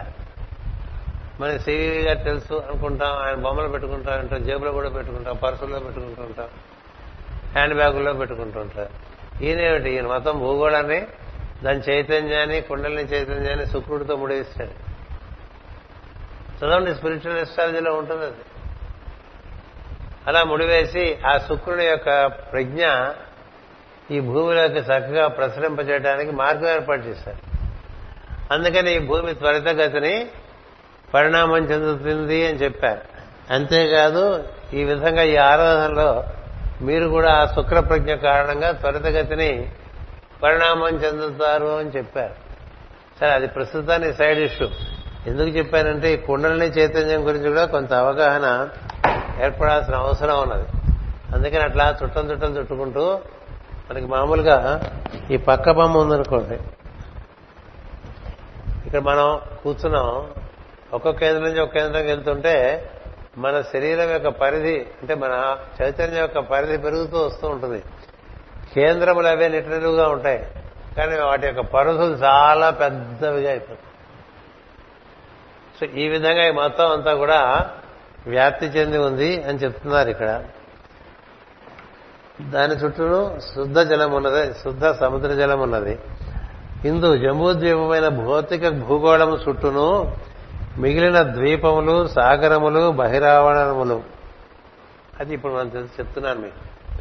అంటే ఇలా ఈ భూమి చుట్టూ ఇక్కడిక్కడే తిరుగుతుంది అనుకోండి వస్తాం. దీనికి రెండు రెట్లు ఉత్తరం ఉత్తం దానికి రెండు రెట్లు ఉత్తం ఆ బొమ్మ మొదటి బొమ్మ అది. అది పట్టలేదు అట్లా అరవై అంటే తుది స్కేల్ వేసిందో లేదో నేను చూడలేదు. సాయంత్రం తీసుకొచ్చింది. మనం వేసుకున్నటువంటి మనం భూమి అనుకుంటే దానికి అరవై నాలుగు రెట్లుగా మొత్తం ఈ భూ పద్మం అంతా ఉంటుంది. అది. ఇలా విచ్చు అవన్నీ విచ్చుకునే ఉన్నాయి. ఇప్పుడు ఇది ఒక్కటే విచ్చుకోవాలి అది భూమి పరిమాణం అని చెప్ప పరిణామం అని చెప్తారు. This globe of earth shall have to evolve to be a lotus of earth. ఈ భూగోళము భూపద్మమగుట అనేటువంటిది కార్యక్రమం. విచ్చుకోకపోతే మొగ్గే. మొగ్గ గోళంలాగా ఉంటుంది. విచ్చుకుంటే అది పద్మం. ఇప్పుడు చూడండి గుడ్డులో పక్షి అది విచ్చుకున్న కొద్దీ గుడ్డు పగల కొట్టుకుని బయటకు వచ్చేస్తుంది. అలాగే మనమంతా కూడా గుడ్డులో ఉన్నాం. గుడ్డు అంటే మన చుట్టూ మన రకరకాల భావ వలయాలు పెట్టుకుని అందులోనే బతుకుతూ ఏ స్వేచ్ఛ లేక ఏ ఆనందం లేక ఉన్న దాంట్లోనే ఏదో వెతుక్కుంటూ బతుకుతూ ఉంటాం కదా? అలా కాకుండా ఈ విధంగా మనకి విచ్చుకున్నదనుకోండి ఈ భూగోళం విచ్చుకోవడం కోసం పనిచేస్తుంటారు పరమ గురువులు ఈ భూగోళం విచ్చుకోవడం అనే కథలో భాగంగా మనం విచ్చుకోవడం అనే కథ కూడా ఉన్నది. అందుచేత ఇందు జంబూ ద్వీపమైన భౌతిక గోళము చుట్టూను మిగిలిన ద్వీపములు సాగరములు బహిరావడములు జంబూ ద్వీపమందలి లోపలి పొరలు ఏడును బిల్వ బిల్వ సర్గములు ఇప్పుడు ఈ చిన్నది చూసారా? అందు లోపల మళ్ళీ ఏడు లోకాలు ఉన్నాయి అవే మనం అతల వితల తలాతల రసాతల మహాతల పాతాలు ఇట్లా అంటూ ఉంటాం కదా. అన్ని వరుసగా ఎప్పుడు తలుచుకోకూడదు ఎందుకంటే మనకే భయం అది. అలా అందులో పడిపోకుండా ఉండటానికి అక్కడ దత్తాత్రేయుడు ఉంటాడటండి తమాషా. కుక్కలు పెట్టుకుని చూడరా పాపం ఎవడు పడిపోకుండా చూడరా ది గా the the great dog that guards the gates thereof అంటాం. ఆ కుక్కట ఆ లోకాల్లోకి మనం పడిపోకుండా అక్కడ ఉండే గేట్ల దగ్గర కాపలా కాస్తూ ఉంటుంది అది దత్తాత్రేయుడు యొక్క దాక్షిణ్య స్వభావం. ఏదో బాగు చేద్దాంలే ఇక్కడే పెట్టి బాగు చేద్దాం అని అందులో పడిపోతే ఇంకా కష్టం. అందులో పడిపోతే దాన్ని ఇన్ఫర్నల్ వర్డ్స్ అంటారు ఇంగ్లీష్లో. మనం ఇక్కడ పాతాళ లోకాలు అంటూ ఉంటాం. సో ఈ పాతాళ లోకాల్లో పడిపోతూ ఉంటారు. ఇవి అంతరావరణలు లోపల ఉన్నాయి ఇవి. బయట ఎంత ఉందో లోపల కూడా అంత ఉంది. బయట ఏడు ఉన్నాయి. లోపల ఏడు ఆవరణలు ఉన్నాయి. అవి మరీ లోపల తీసుకుపోతాయి కదా? అట్లా కిందకి వెళ్ళిపోతే అక్కడ పాతాళం ఉంటుంది. అక్కడి నుంచి వరుసగా చీలమండల దగ్గర ఒక లోకం తర్వాత పిక్కల దగ్గర ఒక లోకం మోకాల దగ్గర ఒక లోకం అట్లా మనకి లోకాలు వరుసగా ఉన్నాయి. అవి ఎప్పుడు ఇందులో ఒకసారి ఎప్పుడు తీసి చూడాలి. తరచు రావు ఎందుకంటే భయపడిపోతామని చెప్పి. అందుచేత అటుదారుంది ఉంది. ఉంది. మధ్యలో ఇది ఉంది ఈ భూగోళం. ఈ భూమి మీద మనం ఉన్నాం. అంచేత అవి అధోలోకములు. ఉత్తర ధ్రువంలోకి ఎదురుగా పైన ఉన్నది ధ్రువతార ఈ ఉత్తర గోళములకు పైన ధ్రువతారం ఉన్నది అని చెప్పి? చూపించారుగా? పైన ఉంటుంది. ఆ ధ్రువతారకి దగ్గరగా కొద్దిగా కిందగా సప్తర్షి మండలం ఉంటుంది. దానిపైన ఈ ధ్రువతార పైన వియద్గంగ ఉన్నది. దాన్నే మనం ఆకాశగంగా అంటూ ఉంటాం. వియత్ అంటే ఆకాశం. ఆకాశంబుల నుండి ఆకాశంబు నుండి శంభుని శిరంబందుండి సుశ్లోకంబైన హిమాది నుండి భువించేర గంగా కూలంకష వృక్కు రీతులు వివేక భ్రష్ట సంపాతములని పద్యం. ఉంది అలా దిగొచ్చేసి ఇక్కడికి వచ్చేసాం మనం. మనంతా కూడా అక్కడి నుంచి వచ్చిన వాళ్ళమే కదా ఇక్కడ ఇరుక్కుపోయాం. కరోనాలో ఇరుక్కుపోయినట్టుగా మనం ఎప్పుడో ఇరుక్కుపోయాం. భూమి మీద ఇరుక్కుపోయాం. ఇరుక్కుపోవడానికి కారణం దిగొచ్చాం మళ్ళీ వెళ్ళిపోయే దారిలోనే మూసుకుపోయాం ఇంకా కిందకి వెళ్ళిపోయాం అనుకోండి ఇంకా మరి బయటికి అంచేత ఆ వియద్గంగ పైన విష్ణు పదం ఉన్నదండి. ఆ విష్ణు పద పాదముల నుంచి కదా గంగ పుట్టుకొచ్చిందంట విష్ణు పాదముల నుంచి పుట్టుకొచ్చిన గంగని భూమి మీద శివుడు ధరించాడు. కానీ శివుడు ఎక్కడ ఉంటాడు? ఈ విష్ణువు పాదాల్లో ఉంటాడు. విరాట్ పురుషుడు పాదాల్లో ఉంటాడు విష్ణువు. విరాట్ పురుషుడు మూడో కన్నుగా ఉంటాడు శివుడు. అసలు మనకేమి మురుగు మన చుట్టూ మన కనకాపల్లి రాజమండ్రి ఈ విజయనగరం ఈ చుట్టుపక్కల వీళ్ళంతా ఉన్నారనుకుంటూ ఉంటాం కదా. ఆలోచిస్తే చాలా ఆశ్చర్యం. కానీ వీళ్ళందరూ మనలో దర్శించచ్చు సమస్య వీళ్ళందరినీ ఈ లోకాలన్నీ మనలో దర్శించచ్చు అందుకని ఏమైంది? ఈ పుష్కర ద్వీపం కన్నా అంత శుద్ధ జలం కన్నా పైన ఉన్నటువంటి ధ్రువతార పైన వియద్గంగ ఉంది. వియద్యంగ పైన విష్ణు పాదములు ఉన్నాయి. అచ్చటి నుండి అచ్చటి నుండి ఏర్పడిన శంకునే మేరు శిఖరము లేక బ్రహ్మనగరము అన్నారు. అక్కడి నుంచి ఒక వర్టెక్స్గా దిగొస్తుంది మనం మీరు ఈ మధ్య చూసింటారు మన సముద్రంలో ఓ సుడిగుండం ఏర్పడింది కదా. సుడిగుండం అంటే ఇలా వి ఆకారంలో కింద తక్కువగాను పైన విశాలంగాను ఉంటుంది కదా. మేరు పర్వతం అంటే పైనుంచి కిందకి ఇలా కొండలే దాన్ని శంఖు అన్నారు. అక్కడి నుంచి శంఖు ఆకారాలు అంటే ఇట్లా గరిగిరగిరిగిరా తిరుగుతూ ప్రజ్ఞ రకరకాల ప్రజ్ఞలన్నీ తిరుగుతూ తిరుగుతూ తిరుగుతూ తిరుగుతూ ఇలా వీటన్నిటిలోకి ప్రవేశిస్తుంది అనమాట ఈ లోకాలన్నింటిలోకి. మనం చూడండి మన గోదావరిలో దగ్గరగా ఉండేవాళ్ళు తెలుసు. సుడిగుండం ఎట్లా ఏర్పడుతుంది? ఇలా కిందకి లాగేది. ఇట్లా పైనుంచి కిందకన్నీ దిగి వస్తుంటే ఇవన్నీ ఏర్పడుతుంటే వీటికి ఒక అంతు ఉండాలని కింద నుంచి ఒకటి ఏర్పాటు చేశారు. దానికి పోటీగా దాన్ని దక్షిణ ధ్రువం అన్నారు. ఈ దక్షిణ ధ్రువం నుంచి ఇలా ఇలా ఇలా ఇలా తిరుగుతూ వికసిస్తూ ఇలా వెళ్తూ ఉంటే ఆ ఉత్తర ధ్రువం నుంచి అలా ప్రజ్ఞ గిరగిరగిరగిరా తిరుగుతూ కిందకు వస్తూ ఉంటే ఇలా ఏర్పడుతుంది శంఖం. ఈ మొత్తాన్ని శంఖంగా దర్శనం చేశాం అందుకని ఆ పైన మేరు శిఖరం నుంచి దిగి వచ్చేటువంటిది శంఖువే మేరు శిఖరము అదే లేక బ్రహ్మనగరము అని చెప్పారు. అక్కడ ఉన్నాటండి బ్రహ్మదేవుడు. అంటే ఈ భూమికి సంబంధించిన బ్రహ్మ అక్కడ ఉన్నాడని. ధృవతారకు దిగువగా సప్తర్షి మండలం ఉన్నది.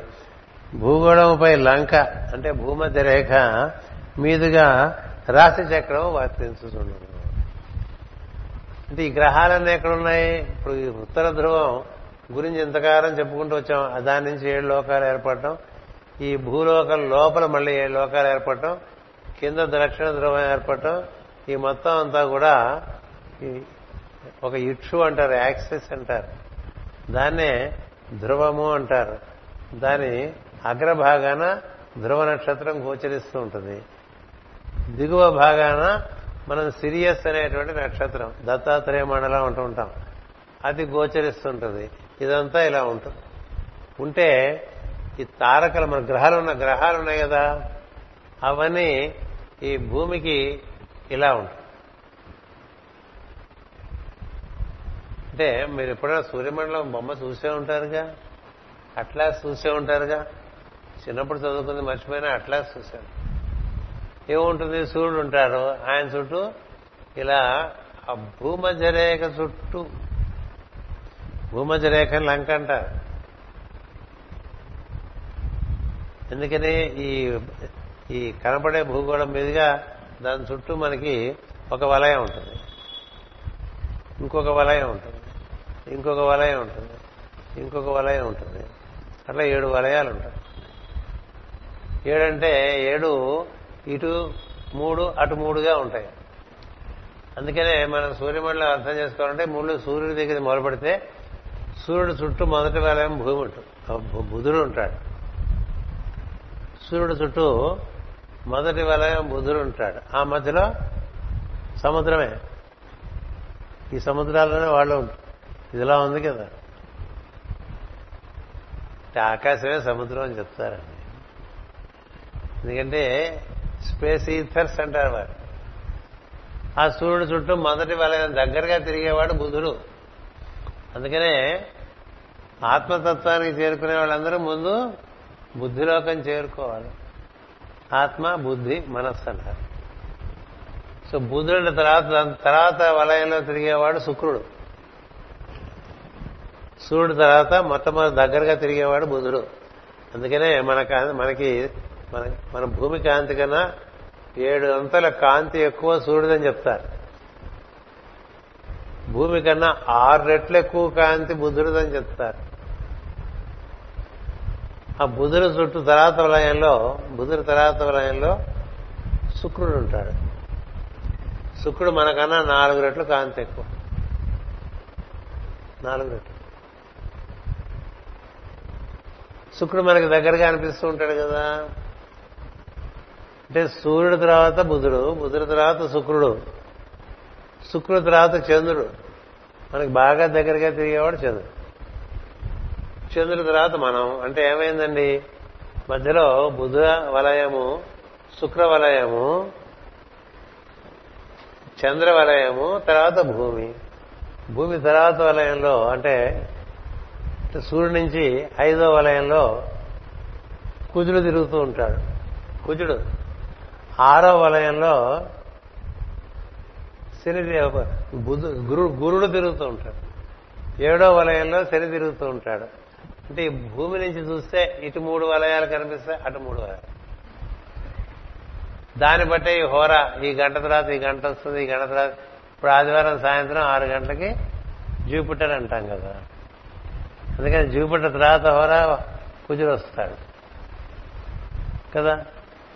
అట్లా మనకి ఈ హోరా శాస్త్రం అంతా కూడా ఈ గ్రహాల యొక్క అమెరికను బట్టి ఇచ్చారు.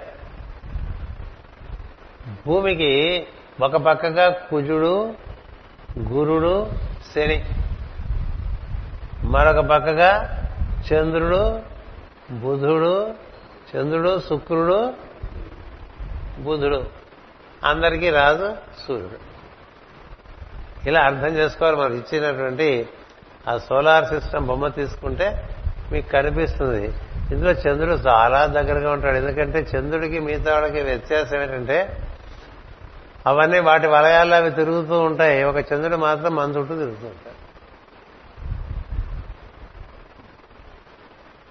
మనం ఎవరి చుట్టూ తిరుగుతున్నాం? సూర్యుడు చుట్టూ తిరుగుతున్నాం. మిగతా గ్రహాలు సూర్యుడు చుట్టూ తిరుగుతున్నాయి. కాబట్టి సూర్యుడు అందరికీ సూర్యుడే అందరికీ అధినేత సూర్యమండలానికి రాజు సూర్యుడు. ఆయనకి బృహస్పతి రాజపురోహితుడిలాగా పనిచేస్తూ ఉంటాడు. శని హద్దులు పెడుతూ ఉంటాడు. కుజుడు బలమిస్తూ ఉంటాడు. సూర్య మండలానికి శుక్రుడు అనుభూతినిస్తూ ఉంటాడు. బుధుడు నీలో బుద్ధిని పెంచుతూ ఉంటాడు. సూర్యమండలం పరిణామానికి పనిచేసి పెడుతూ ఉంటాడు. వీళ్ళందరూ కలిసి మొత్తాన్ని భూమిని ఉద్ధరిస్తూ ఉంటారు. అన్నిటికన్నా చిన్న పరిణామంలో అతి చిన్న గ్రహము భూమి. అంచేత ఈ భూగ్రహానికి చంద్రుడు కూడా సాయం చేస్తూ ఉంటాడు. ఈ చంద్రుడు అంతకుముందు భూమే. అట్లా ఏర్పాటు చేసుకున్నారు. ఏర్పాటు చేసుకున్నారు అంతవరకటి భూమి దాని కాల పరిమాణం అయిపోతే అది దాని నుంచి ప్రజలందరినీ ఈ భూమి తయారు చేసి దీని మీద పంపించి? జీవులందరినీ. ఆ భూమిని వాడుకుంటున్నారు ఆ భూమిని అది చంద్రుడైంది. అది నెమ్మదిగా కలిసిపోతుంది ఈ లోపల ఈ భూమి చంద్రుడు అవుతుంది ఇంకో భూమి వస్తుంది. కదా చాలా ఆలోచిస్తే అత్యద్భుతంగా ఉంటుంది అర్థం కాకపోతే అంతిగా అతి గందరగోళంగా ఉంటుంది. ఇట్లా ఈ గోళం ఒకటి వెళ్ళిపోతుంటే ఇంక గోళం వస్తుంది మన కోసం. ఈ గోళం అయిపోయే లోపల మనం వెళ్ళిపోవాలి. లేదంటే ఇంకో గోళం వస్తుంది అందులో ఉంటామన్నమాట ఇట్లా గోళాలు ఏర్పాటు చేస్తూనే ఉంటారు. అందుకని చంద్రుడు భూమి చుట్టూ తిరుగుతూ ఉంటాడు. భూమి ఎట్లా సూర్యుడు చుట్టూ తిరుగుతుంది కాబట్టి సూర్యుడి కాంతి చంద్రుడి మీద కూడా పడి మనకి పనికి వస్తుంది. అంచేత ఇప్పుడు చూడండి ఈ బొమ్మలన్నీ మనసు ఎరుగుతున్న ఉద్దేశం అంటే ఉత్తర ధ్రువం అంటే వెర్టికల్. ఈ గ్రహాలన్నీ ఉన్నాయే ఇవన్నీ మనకి హారిజాంటల్ కానీ మనకేం జరుగుతుంది? మనమే హారిజాంటల్గా నిలబడి ఉంటాం. ఉత్తర ధ్రువానికి మనం సరిగ్గా లంబకోణంగా ఉంటామండి. భూమధ్యరేఖ మీద నిలబడితే ఇలా ఉత్తర ధ్రువం ఉంటే ఇలా సూర్యుని కాంతి భూమి భూమధ్య రేఖ మీద ఇలా వస్తూ ఉంటే దానికి ఈ రేఖకి ఈ రేఖకి మధ్య ఏర్పడే కోణం లంబకోణం అంటారు. లంబకోణం ఆ లంబకోణాన్ని ఉత్తానపాదుడు అంటారు. ఉత్తానపాదుడు కదా అంటే ఇదో ఇట్లా కాలెత్తి నిలబడ్డాడు అంటుంది కాలెత్తడం అంటే మూత్ర విసర్జనకి కుక్క కూడా కాలెత్తుంది కదా. ఉత్తాన పాదం అంటే లంబకోణం. ఇట్లా లంబకోణంగా ఒక ఎమర్జె ఒక ఏర్పాటు జరిగి మనకి ఇంత కథ నడుస్తుందండి. ఇలా ఉన్నటువంటి భూగోళం ఇట్లా నిలువుగా తిరగదు కదా. అది యాక్సిస్ అప్పుడప్పుడు కొంచెం యాంటీ క్లాక్ వైజ్ డైరెక్షన్లో తిరుగుతూ ఉంటుంది. అది యాంటీ క్లాక్ వైజ్ డైరెక్షన్ తిరుగుతుంటే మనకు యుగాలు ఏర్పడుతుంటాయి. ఇంకా అటుపోవద్దు అది ఇప్పుడు కథ కాదు. ఆ యుగాలన్నీ అట్లా వచ్చినాయి. ఇప్పుడు మనకి కలియుగం ఎప్పుడు వచ్చింది అంటే ఈ మేరుపర్వ ఇది- ఈ- సప్తర్షి మండలం ఈ సింహరాశి నుంచి దగ్గరగా సప్తర్షి మండలం కనిపించే సందర్భంలో మనకి కలియుగం వచ్చిందని చెప్తారు. అక్కడి నుంచి క్రమంగా అలా మారుకుంటూ మారుకుంటూ మారుకుంటూ మారుకుంటూ మనం సప్తర్షి మండలం చూడాలంటే దాదాపు ఉత్తరంగా చూడాలి. ధృవతారం చూపించి అక్కడి నుంచి ఆ పక్క నుంచి తీసుకొచ్చి ఆ సప్తర్షి మండలం చూపిస్తూ ఉంటారు. మన ఆకాశం చూడడం మన సమస్య లేదు. మనకి ఆకాశం చూసే సమయం లేదు కదా. దీనికోసమన్నా ఆకాశం చూడాలంటే సూర్యమండలం ఎట్లా ఏర్పడింది? కొన్ని అడ్డంగా తిరుగుతున్నాయి భూమికి. అంటే వడ్డంగానే మనకు అడ్డంగా అనిపించదు కానీ వడ్డంగా అడ్డంగా అందుకనే దాన్ని వడ్డాణం అన్నారు భూమికి. ఒడ్యాణ పీఠ నిలయ అంటుంటే ఏదో వడ్డాణం పెట్టేసుకుంటే అయిపోదు. ఒడ్యాణం అంటే సూర్యుని కిరణాలు భూమికి భూమధ్య రేఖకి అటు ఇరవై మూడు డిగ్రీలు ఇటు ఇరవై మూడు డిగ్రీల ప్రాంతాల్లో బాగా ఎక్కువగా పడుతూ ఉంటాయి. దాన్ని గోల్డెన్ బెల్ట్ అంటారు. మన భారతదేశం గోల్డెన్ బెల్ట్లో ఉంది. కాలిఫోర్నియా గోల్డెన్ బెల్ట్లో ఉంది. ఈ మధ్య ఉండే భూభాగం అంతా గోల్డెన్ బెల్టే. అక్కడే సివిలైజేషన్స్ అన్నీ వచ్చినాయి. అందుచేత కొంత భూగోళం దాని దాని యొక్క మకర రేఖ ఎక్కడుంది? కర్కాటక రేఖ ఎక్కడుంది? మకర రేఖ ఎక్కడుంది అని పైకి చూపించామనుకోండి నీకేం తెలియదు మకర రేఖ ఎక్కడుందని కింద చూపించారు. భూమధ్య మనకన్నా కింద ఉంటుంది. కర్కాటక రేఖ పైన ఉంటుంది. మనం భూమధ్య రేఖ కన్నా పైన ఉన్నాం మనం భూమధ్య రేఖకి కర్కాటక రేఖకి మధ్య ఉండే ప్రాంతం golden land all over the go globe. All over the globe. అక్కడే మనకి Egyptian culture Greek culture Mayan culture ఈ కల్చర్స్ అన్నీ అక్కడి నుంచి వచ్చినవి. ఆ పైన తక్కువ కాంతి పడుతూ ఉంటుంది. బాగా ఐరోపా ఖండం ఇంగ్లాండ్ వరకు అనుకోండి తక్కువ కాంతి పడుతూ ఉంటుంది. అక్కడ జీవ ఏమంటాము ఏమంటాం? వ్యాపారము తక్కువగా ఉంటుంది. అలాగే ఈ మకర రేఖ కిందకి వెళ్తే అక్కడ తక్కువగా ఉత్తర ధ్రువానికి దక్షిణ ధ్రువానికి దగ్గరగా ఉండే ప్రాంతానికి సూర్యకాంతి అంతగా పడదు. ఆరు నెలలు పడితే ఆరు నెలలు పడదు. అందుకని అక్కడ ఆరు నెలలు పగలు ఆరు నెలలు రాత్రి అని చెప్తూ ఉంటాం ఈ ఉత్తర ధ్రువం దక్షిణ ధ్రువం దగ్గర. అందుకని వీళ్ళకి ఆరు నెలలు కాంతి ఉన్నప్పుడు దక్షిణ ధ్రువంలో ఉత్తర ధ్రువంలో ఆరు నెలలు చీకటి. ఉత్తర ధ్రువంలో ఆరు నెలలు కాంతి ఉన్నప్పుడు దక్షిణ ధ్రువంలో చీకటి. ఆరు నెలలు కూడా. ఎందుచేత ఈ ఈ భూగోళం ఇలా సూర్యుడికి ఉన్ముఖంగా తిరు ఇటున్నాడు కదా సూర్యుడు చూపిస్తాం ఇలా ఇలా తిరుగుతూ ఉంటే ఇక్కడికి ఆయన ఈ మధ్యలో పడుతూ ఉంటుంది ఆయన. ఆయన ఉత్తరాయణం దక్షిణాయనం ఉత్తర ధ్రువం వరకు వెళ్ళరు. ఒకసారి లాటిట్యూడ్ చూసుకుంటే మనం ఇక్కడ ఏ లాటిట్యూడ్లో ఉన్నాం విశాఖపట్నంలో? సెవెంటీన్ డిగ్రీస్ నార్త్ అని చెప్తారు. అంటే భూమధ్య రేఖ కన్నా పదిహేడు డిగ్రీల పైన ఉన్నాం మనం. అక్కడికి చేరాలంటే సూర్యుడి ఉగాది నుంచి ముప్పై నాలుగు రోజులు చేరుతాడు. అదే మనకు వైశాఖ తృతీయ అక్షయ తృతీయ అని చెప్పుకుంటూ ఉంటాం. చైత్రవంగానే వైశాఖమే కదా. ఒక డిగ్రీ దాటడానికి మీరు చూస్తుంటే సూర్యుడిని గమనిస్తూ ఉండాలి ఎక్కడ ఉదయిస్తున్నాడు. అక్కడెక్కడో వదిలించేవాడు ఇటు వచ్చేసాడు ఇప్పుడు. కొన్నాళ్ళ పాటు మనకి పక్క బిల్డింగ్ వాళ్ళ చీకటి పొద్దురా మళ్ళీ మకర అంటే డిసెంబర్ ఆ ప్రాంతాల్లో ఆ గదిలో గోల్డెన్ లైట్ వస్తుంది. మార్చ్ ఏప్రిల్లో ఇక్కడ గోల్డెన్ లైట్ వస్తుంది. మధ్యలో గోల్డెన్ లైట్ రాకపోవడానికి కారణం ఏంటంటే పక్క బిల్డింగ్. కదా? అలాగా మనకి ఈ సూర్యకాంతి తిరిగే ప్రాంతం భూగోళంలో ఒక బెల్ట్ మీదే తిరుగుతుంటుంది. అక్కడే ఇండక్షన్ జరుగుతుంటుంది భూమికి. భూమికి ప్రాణము ప్రజ్ఞ అంతా అక్కడి నుంచి వచ్చి భూమధ్యరేఖ నుంచి ఇటు అటు రెండు పక్కలకి పంపించేస్తూ ఉంటుందండి ఈ కాంతి. ఎంత గొప్ప విషయం. అందుకని మనం పడుకునేప్పుడు కూడా ఈ భూమధ్యరేఖ పైన ఉండే వాళ్ళంతా దక్షిణ తలాపిగా పడుకోవాలని చెప్తారు. భూమధ్య రేఖ కిందకు పడుకునే వాళ్ళంతా ఉత్తర తలాపిగా భూమి ఎందుకని? ఇది భూమధ్య రేఖ అయితే ఇటు ఉత్తర ఉత్తర భూభాగాల్లో ఉండే వాళ్ళకి ఇలా వస్తూ ఉంటుంది కదా. కాబట్టి వీళ్ళు దక్షిణ తలపెట్టుకుంటే వాళ్ళ శిరస్సు నుంచి పాదాల వరకు వెళ్తుంది.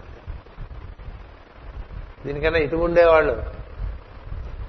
వీళ్ళు ఉత్తరాన్ని తలపెట్టుకోవాలి. పెట్టుకుంటే అప్పుడు వీళ్ళ కాంతి శిరస్సు నుంచి పాదాల వరకు వెళ్తుంది. అట్నుంచి ఇటు రాకూడదు. అట్నుంచి ఇటు వస్తే రివర్స్ అయిపోతుంది. అందుకని దక్షిణ భూభాగంలో ఉండే వాళ్ళందరూ కూడా ఉత్తర తలాపి పెట్టుకోవాలి. ఉత్తర భూభాగంలో ఉండే వాళ్ళంతా దక్షిణ తలాపి పెట్టుకోవాలి పడుకోవటానికి ఉత్తర భూభాగంలో ఉండి ఉత్తరంగా తల పెట్టుకుంటే వాడు తలకాయ తీసేయమంటుంది పురాణం.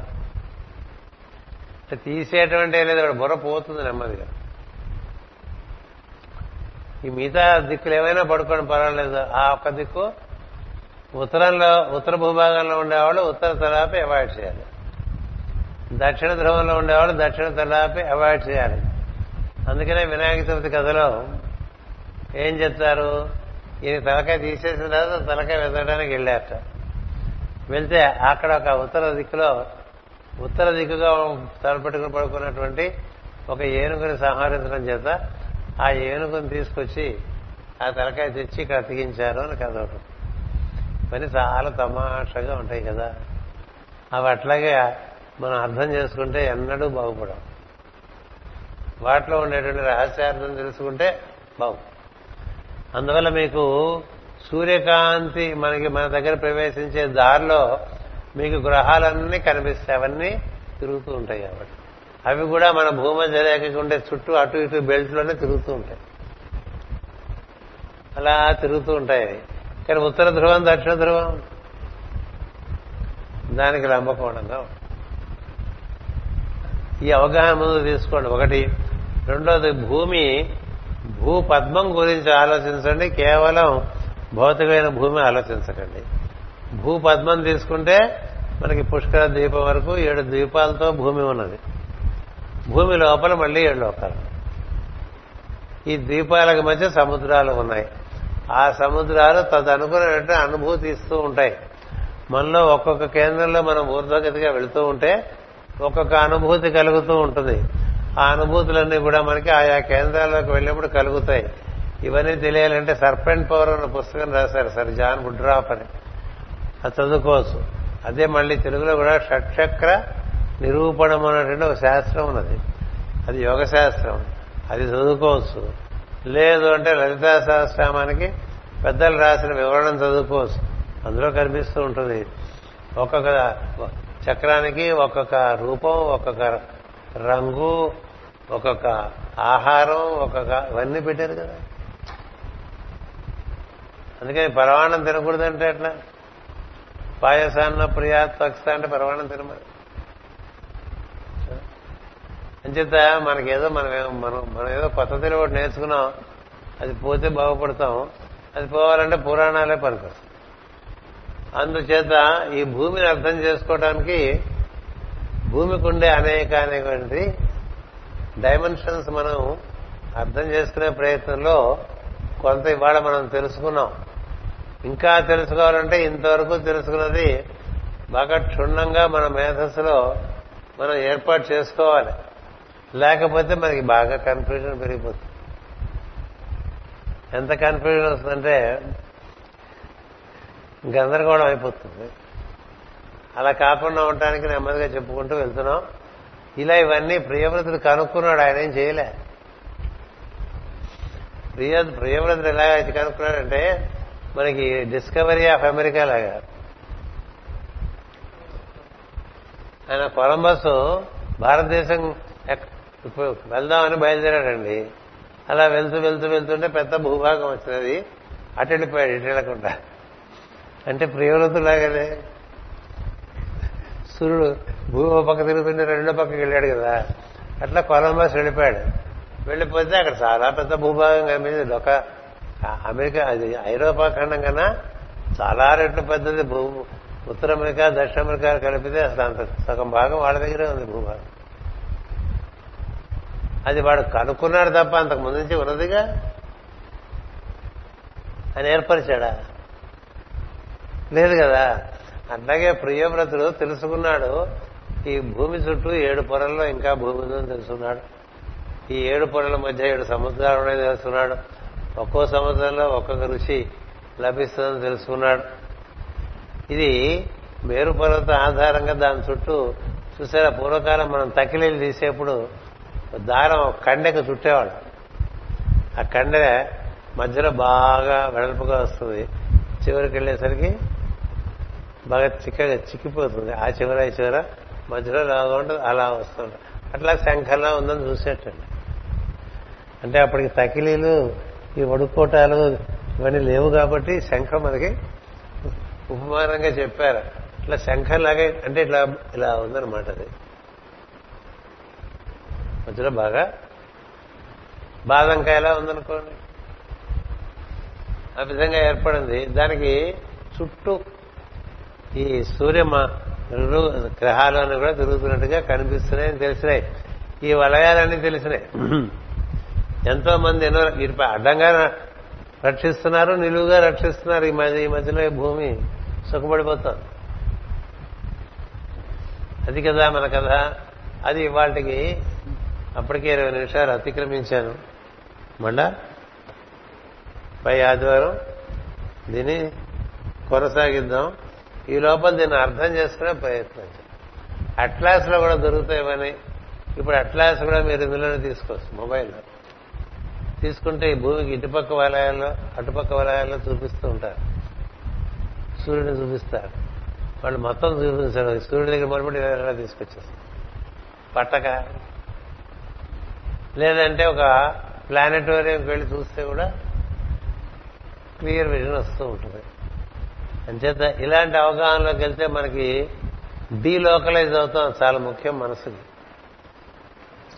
మనసు ఎప్పుడు పరిసరాల్లోనే ఉంటే ఈ పరిసరాల్లో ఉండేటువంటి పనికిరాని విషయాలే దాన్ని కుమ్మేస్తూ ఉంటాయి. అది నీరసపడిపోతూ ఉంటుంది. అలా జరగకుండా ఉండాలంటే ఇలా కొంచెం ఆకాశంలోకి వెళ్ళాలి.